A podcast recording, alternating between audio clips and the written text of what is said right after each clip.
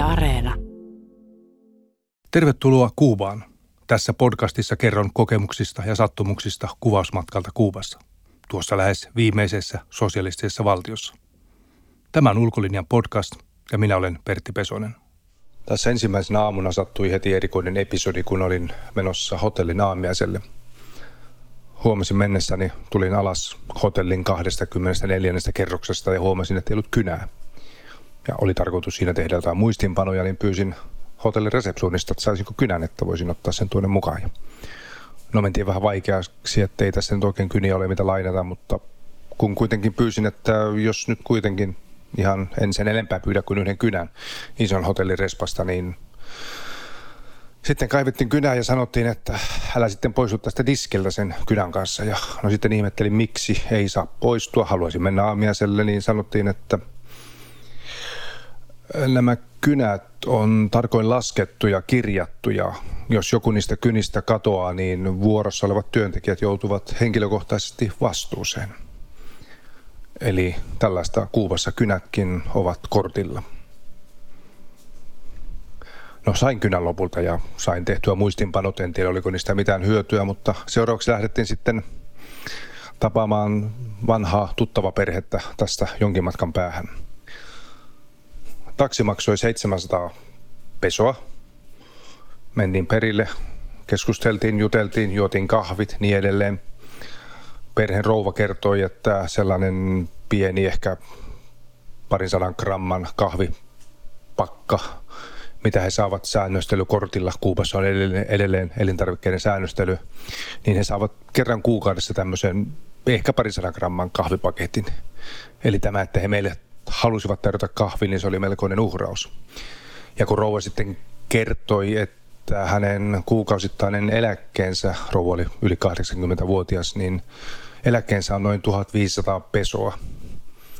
Ja laskin, että jos rouva kävisi kaupungissa, taksi oli 700 pesoa yhteen suuntaan, kahteen suuntaan 1400, niin rouvalla jäisi noin 100 pesoa käytettäväksi – johonkin vaikkapa siihen, että kävisi kahvilla. Siihen se kyllä riittäisi. Kahvin saa jollain 50, 40 pesolla, eli voi saada jopa kaksi kahvia. Eli tällaisilla reunaehdoilla täällä Kuubassa ihmiset elävät. Kun Kuubaan menee talvella Suomesta, niin mihin tekee mieli? No tietenkin rannalle. Sinne mennään tässä toisena päivänä.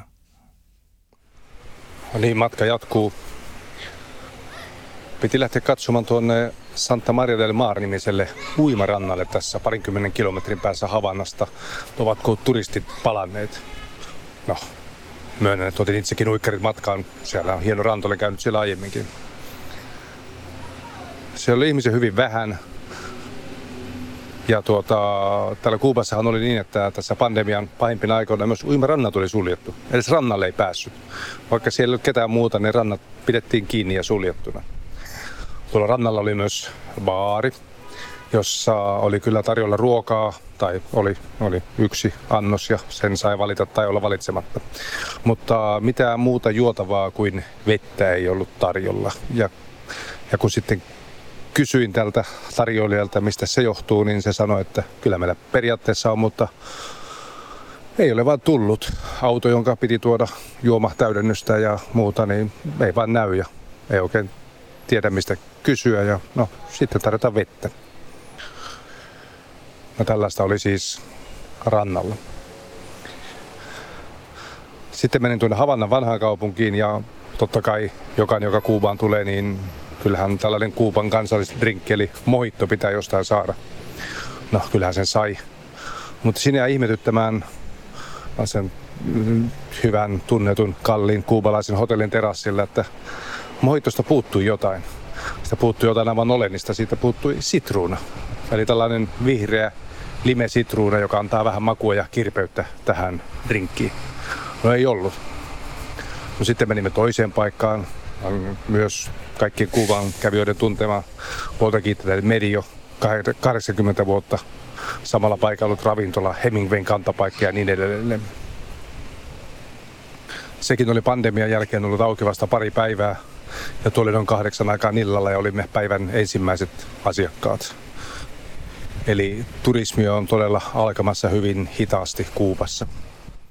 Kolmantena päivänä ihmetellään taas hotellin aamiaisella, kuinka hankala on laskea paljonko asiakkaita kenties on hotellissa.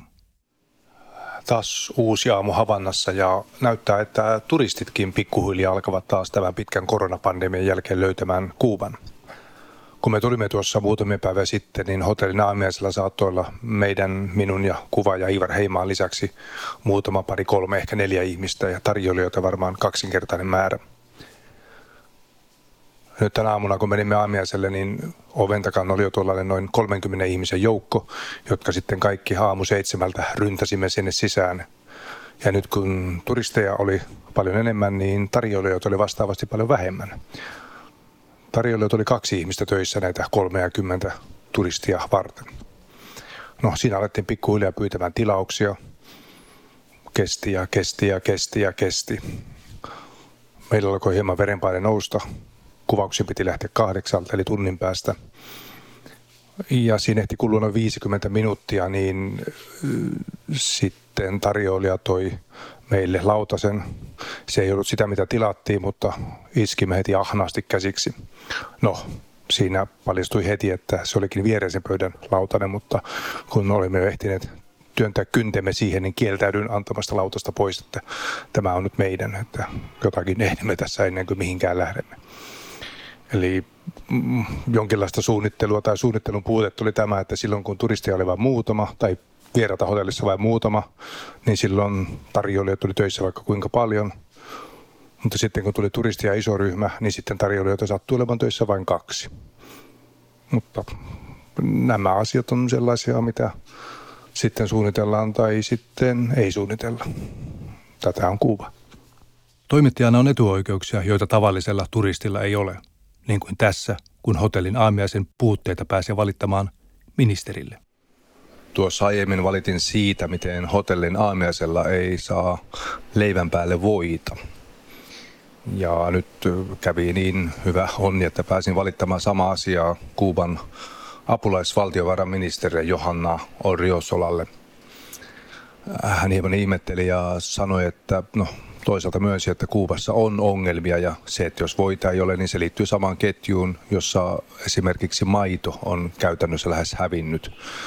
Maitoa saa säännösteltynä vain, jos perheessä on alle 7-vuotias lapsi. Silloin sitä voi saada yhden litran 11 päivän välein. Eli lapsi voi saada melkein desilitran päivässä maitoa. Ja sitten vanhemmille ihmisille, en muista ikärajaa mikä oli, niin myös jonkinlainen tietty minimimäärä maitoa taataan. Mutta ministeri myönsi kyllä ihan avoimesti, että Kuuballa on ongelmia, paitsi tietenkin tämä taloussaarto, mutta jos on omaa kuubalaista voita, niin ei sen puute mistään taloussaarosta johdu. Että on, ö, Kuuba itse ei pysty tuottamaan sitä, mitä sen pitäisi, ja siksi hyvin suuri osa elintarvikkeista tuodaan, muun muassa tällaisia pihan perustuotteita, kuten voita. Ja ministeri kertoi, tai apulaisministeri kertoi, että on paljon kontteja Kuuballa satamissa siellä sun täällä. Ja ei pystytä äh, tilaamaan äh, ja tuomaan tavaraa ihan siitä yksinkertaisesta syystä, että Kuuballa ei ole rahaa. Ja se, miksi Kuuballa ei ole rahaa, niin no tietenkin tämä neuvostomallinen sosialistinen järjestelmä ei ole osoittautunut tässä 60 vuoden aikana kovin tehokkaaksi, mutta myös siitä, että pandemian vuoksi turismi on Kuubassa romahtanut aika lailla. Tännehän ei käytännössä ole tullut turistia nyt kohta noin, noin kahteen vuoteen tai on tullut hyvin vähän. Ja turismi on Kuuballe ollut hyvin tärkeä tulojen lähde ja kun turismia ei ole, niin ei ole tuloja ja kun ei ole tuloja, niin ei ole sitten esimerkiksi voita aamiaisella. Ei ole voita ja on monia muitakin tuotteita, mitä vaan ei ole. Tähän törmää paitsi aamiaisella myös ravintoloissa tämän tästä. Ja kyllä kuubalaisilta kuulee koko ajan, miten maassa käytännössä eletään pula-aikaa. Se vain vaihtelee, mistä milloinkin on pulaa ja mistä se mahtaa johtua. Tänään oli sitten vuorossa päivi, jolloin perehdymme tai no, yritimme perehtyä siihen, mikä Kuuban maataloudessa on vikana. Tämä maahan on, jos tällä maaseudulla liikkuu, niin hyvin vihreä ja hedelmällisen näköinen. Tuntuisi, että mikä tahansa siemen, jonka maahan heittää, niin kyllä se sieltä pian jotain nopeasti alkaisi kasvamaan. Vettäkin sataa aika, aika säännöllisesti, niin kuin tässä muutamana viime päivänä on huomattu. No, meillä oli audienssi maatalousministeriössä ja saimme kyllä pitkän haastattelun, jossa aulisti kerrottiin, että kaikki maatalouden ongelmat johtuvat Yhdysvaltain saarrosta. Ei ole lannoitteita, ei ole uusia traktoreita, ei pystytä ostamaan, ei ole työkoneisiin polttoainetta ja niin edelleen, niin edelleen. Mikä varmasti pitää aika pitkälti paikkaansakin, että kyllähän totta kai tällainen saarto, kun iso pohjoinen naapuri ei salli minkäänlaista kaupankäyntiä Kuuban kanssa ja myöskään mitkään muutkaan maat, jos on teknologia tai mikä tahansa, jos on amerikkalaisia osia, niin niitä ei saada tuoda Kuubaan. Mutta tämä ministeriön korkea virkamies ei sanonut sanallakaan sitä toista isoa ongelmaa, joka on Kuubassa, eli tällainen yleinen tehottomuus ja kankeus ja ylettömän kontrollin jäykistävä systeemi. Siitä ei ollut mitään puhetta. Kuubahan on Kuuba tuo kaikesta ruoasta, mitä täällä syödään, noin 8-90 prosenttia, eli ruokaomavaraisuus on aivan mitätön. Ja tähän on haettu monenlaisia ratkaisuja. Ei ollut kauhean kauan, kun yksi Kuuban korkea, korkea tuota, kommunistisen puolueen korkea 90-vuotias jäsen sanoi, että ratkaisu olisi se, että näiden maatalojen tai maatilojen työntekijöillä annettaisiin enemmän ideologista ja poliittista koulutusta, jotta he olisivat enemmän tietoisia vallankumouksen tavoitteista ja mihin tulee pyrkiä. No sitä on vaikea uskoa, että se auttaa mitään kasvamaan yhtään mihinkään, vaikka kuinka paljon puhutaan vallankumouksesta ja sosialismista ja niin edelleen. Kyllä siinä muita keinoja tarvitaan. Mutta mitä ne muut keinot on, niin yritetään nyt, kun tässä vähän ollaan enemmän, niin saada edes jotain selville, että mitä täällä ehkä kenties oikeasti pitäisi tehdä. Tämä Kuuban kommunistisen puolueen päälehti Granma julkaisi tuossa jokin aika sitten 630 toimenpiteen lista, mitä pitäisi panna toimeen, jotta maatalouden tuottavuutta ja tehokkuutta voitaisiin parantaa.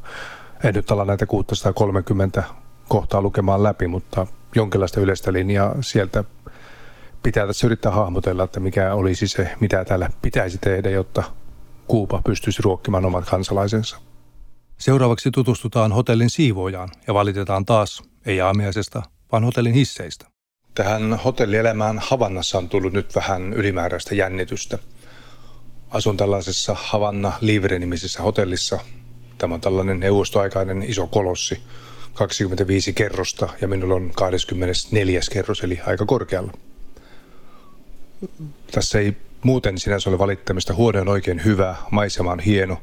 Havannan keskustaan näkyy toisesta ikkunasta ja kulmauksesta näkyy myös tuonne merelle. Edessä on tuo El Nacional Hotel, jossa aikanaan Al Caponekin oli siihen aikaan, kun Kuuba oli vielä, vielä tämän diktaattori Batistan hallinnoima maa, jossa amerikkalainen mafia pyöritteli omia kuvioitaan. Ylimääräistä jännitystä tähän hotelliin on tuonut se, että hissit toimivat vain ajoittain. Ja täältä on pitkä matka alas, jos hissi ei toimi. Ja vielä lisäksi 15 alintakerrosta on remontissa, eli siellä on täysin pimeä alue ja pimeät portaat, joita pitkin pitäisi kompuroida. No, on yleensä päästy, on jouduttu odottamaan pitkään, ja koskaan ei oikein tiedä, että toi, toimiiko tai tuleeko hissi vai ei. Valot ei syty, ja kolina ei kuulu. Joskus kuuluu, joskus ei. Ja tässä on juteltu henkilökunnankin kanssa, niin he vain levittelevät käsiä, että tämä nyt on tällaista. Ja ymmärrän kyllä, että ei tämä hotelli, tässä ei monta asiakasta ole. Olimme tänään aamiaisella, meitä oli yhteensä neljä. Eli ei tämmöinen iso hotelli voi neljällä asia- asiakkaalla ja niiden maksaminen rahoilla pysyä pystyssä. Juttelin tässä myös hotellisiivojan kanssa, joka sattui saman huoneeseen tässä päivällä. Hän oli laittamassa huonetta, niin hän kertoi, että hänen palkkaansa on noin 2500 pesoa kuussa. Ja tuolla aiemmin tapasin nuoren pojan tuolla kadulla, niin hän kertoi, että esimerkiksi lenkkikengät, niiden hinta on tuommoinen 7000-8000 pesoa. Eli jos haluaa ostaa kengät ja on tällainen huonesiivojan palkka, niin kolmessa, kolmessa kuukaudessa noin sen rahan saisi kasaan, jos ei sitten rahaa käyttäisi siinä aikana mihinkään muuhun. Eli tällaisia reunaehtoja on elämässä Kuubassa. huonesiivojakin kertoi, että eihän tällä palkalla, mitä hän saa, niin ei sillä mitään pysty maksamaan. Mutta pitää toivoa, että olisi turisteja ja niiden tippien varassa pystyisi edes jonkin verran, jonkin verran elämää ja saamaan jotain muutakin kuin aivan ihan perustarvikkeita. Kuuba on niitä harvoja maita, jotka ovat onnistuneet kehittämään oman koronarokotteen ja vieläpä numeroiden perusteella varsin hyvin toimivan ja tehokkaan. Siksi on erityisen kummallista, että paljon rokotteita yksinkertaisempia tuotteita ei ole tarjolla. Täällä on näiden erilaisten pulajuttujen kanssa ollut välillä vähän ihmeissään. Tänään mentiin ravintolaan ja otin merkille, että kun pyydetään olut, niin tuodaan joku joko hollantilainen tai belgialainen tuontiolut. Ja kun vanhasta muistista muistan, että Kuubassa on myös hyviä omia oluita, ja jopa joskus täällä on niitäkin saanut, niin ihmettelin sitten tarjoilijalle, että miksi oluesta, miksi ei ole omaa kuubalaista olutta. No tarjoilija sanoi, että no se on oluen kanssa niin kuin melkein kaikki muunkin kanssa, että ei vain ole, sitä ei saa, että tuodaan sitten tuontiolutta. Ja kuulemma se, että miksi oma olutta ei ole, niin täällä on puutetta ihan tällaisista perusjutusta niin kuin hiiva ja humala, joita ei Kuubassa tuoteta. Ne tuodaan tällä hetkellä Itävallasta. Eli tällaiset ihan oluen valmistuksessa tarvittavat perustarvikkeet tuodaan Itävallasta Kuubaan, eli onko kuubalainen ollut sitten tavallaan oikeastaan itävaltalaista olutta, en tiedä miten pitäisi sanoa. Ja jäin sinne miettimään, että miksi esimerkiksi tämmöinen kuin hiiva, eihän se nyt luulisi olevan kovin vaikea valmistaa, koska kyllähän Kuubassa tehdään korkean tason tällaista lääketeollisuutta, joka hyvin kelpaa vientiin, niin luulisi jonkun hiivan valmistaminen olevan helpompaa, mutta näin se kuulemma vain on, että hiiva tuodaan sitten Itävallasta. Ja toinen, mikä minulle tänään selvisi, oli se, että ää, vaikka Kuuban ja Yhdysvaltain suhteet ovat ihan pohjamudissa, ää, presidentti Trump kiristi huomattavasti Kuuban saartoa viime töikseen ja vielä sai vielä Kuuban lisättyä tällaiselle terrorismia tukevien maiden listalle, joka on aika puuta heinää näin sivumennen sanoen.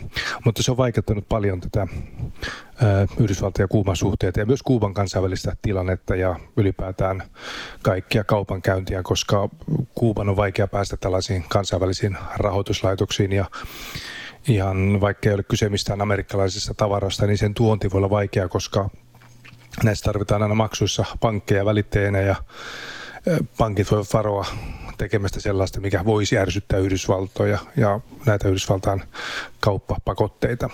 Mutta tästä kaikesta huolimatta, niin Yhdysvalloista edelleen tuodaan yhtä tuotetta Kuubaan varsin paljon, ja se on kana. Eli kananliha on sellainen tuote, mitä tuodaan edelleen Yhdysvalloista Kuubaan.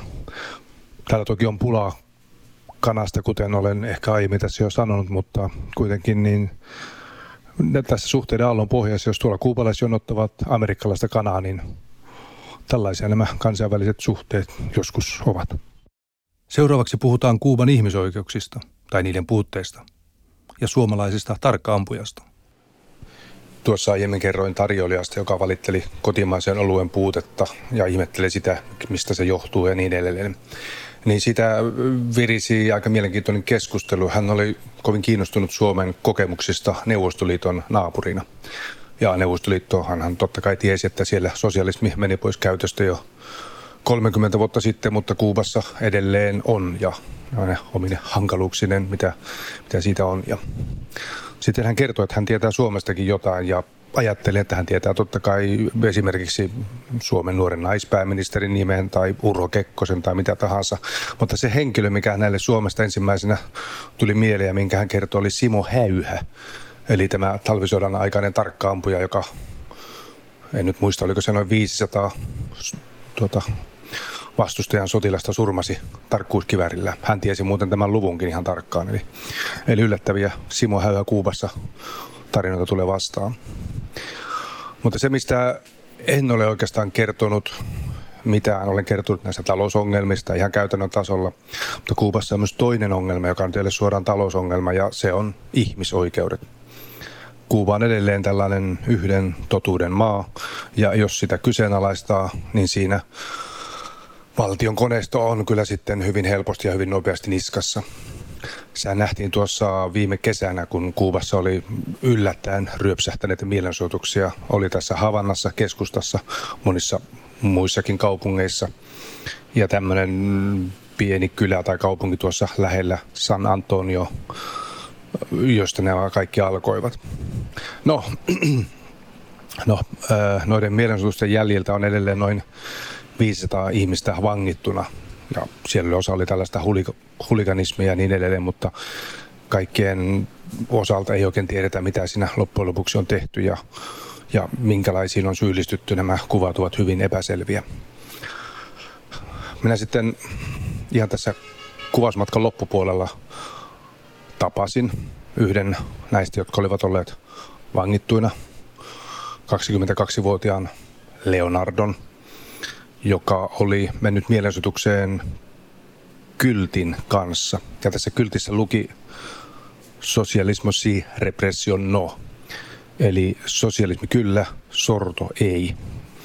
Ja Leonardo kertoi hyvin elävästi, miten poliisi oli ensin vähän hämmentynyt, mitä hänen kanssaan tekisivät. Kun ensin lukivat, että sosialismi kyllä, no niin hyvä, juuri näin. Mutta sitten kun lukivat tämän toisen, että sorto ei, niin sitten no varminta ottaa kaveri kiinni ja viedä asemalle. No Leonardo kertoi, että häntä pidettiin asemalla viiden päivän ajan, kuulusteltiin tunteja joka päivä, kunnes hän sitten viimein, viimein pääsi vapaaksi ja hän taisi saada jonkinlaisen, en muista ihan summaa mikä sakko se oli. Mutta Leonardo kertoi, että, että tuota, hän on kyllä kuvassa merkitty mies ja kun ihmettelin sitä, miten hän hänkin avoimesti uskaltaa kertoa ulkomaisille toimittajalle, niin hän sanoi, että no, peli on hänen osaltaan joka tapauksessa selvä, että häntä seurataan. Ja tuota, tuota, hän niin kertoo suhteellisen, suhteellisen avoimesti omista mielipiteistä, mikä ei ole ennen ollut Kuubassa mitenkään tavallista. Ja itse asiassa tämä, että mielipiteistä kerrotaan ja puhutaan enemmän kuin aiemmin, se on yleistynyt Kuubassa. Täällä on nykyään ihan keskustelua, aika avointakin keskustelua nettilehdissä, jossa on kyseenalaistetaan ja ollaan aika kriittisiä tämän järjestelmän toimivuuden suhteen tai toimimattomuuden suhteen. Mutta tällaista, että tämä yhden puolueen järjestelmä kyseenalaistettaisiin, niin sellaista sellaista puhetta täällä Kuubassa ei kuule, koska siinä on sitten, niin kuin törmätään heti tähän punaiseen linjaan, tai no voiko sanoa punaiseksi linjaksi, joka tapauksessa siihen rajaan, minkä tämä Kuuban valtio on vetänyt, että se on perustuslaissakin määritelty, että Kuubassa sosialismi on peruuttamaton ja sen kyseenalaistaminen se on hyökkäys valtiota vastaan ja siinä on se raja, mitä näissä keskusteluissa ei kannata ylittää. Tai jos ylittää, niin sitten vastaa seurauksista. Vielä lopuksi luetaan lakia, joka Kuubassa on niin kuin se luetaan, siis miten puolue sen lukee. Kuubassa on vuoden 1976 perustuslaissa pykälässä numero 53 sallittu mielipiteen ja ilmaisuvapaus. Kuitenkin heti perään pykälä numero 63 määrittelee, että Tuota vapautta ei saa käyttää sosialistisen valtion toimia vastaan. Ja tietenkin sen, mikä kenties on valtion vastaista toimintaa, määrittää valtiota johtava kommunistinen puolue. Eli Kuuban mahtuu vain yksi mielipide, ja viralliset iskulauseet eivät ole muuttuneet miksikään 60 vuoteen. Isänmaa tai kuolema, vensteremos, voitamme ja niin edelleen. Niillä tuetaan valtion virallista mantraa uhan alla olevasta urheasta Kuubasta. Tuo yksimielisyyden vaatimus on ehdoton. Kun tuossa marraskuussa dramaturgia ihmisoikeusaktivisti Junior Garcia halusi kävellä Havannan halki ruusukourassaan, niin viranomaiset estivät sen. Virallisissa lehdissä Junior Garcia sanottiin palkkasoturiksi – ja kuinka CIA ja Yhdysvallat olivat maksaneet hänen kävelyyrityksensä. Oliko CIA kenties käynyt kukkakaupassa, sitä ei kerrottu. Eikä sitäkään oikein saa mistään tietää, mitä mieltä kuubalaiset ovat tästä kaikesta. Kuubassa mielipidetutkimukset on kielletty, niitä saa tehdä ainoastaan kommunistipuolueen alaisissa elimissä. Yliopistot eivät saa tehdä niitä saadakseen tolkkua kansan mielipiteistä. Vaaleistakaan ei ole yleisen mielipide mittaajaksi. Ehdokkaita on aina sama määrä kuin tarjolla on paikkoja. Ja ehdokkaat valitsee käytännössä kommunistinen puolue. Tätäkin operaatiota Kuubassa ihan oikeasti kutsutaan vaaleiksi. Olet kuunnellut Ulkolinjan podcastia. Tässä sarjassa Ulkolinjan tekijät kertovat kuvausmatkoiltaan ja kohtaamistaan ihmisistä ja tapahtumista.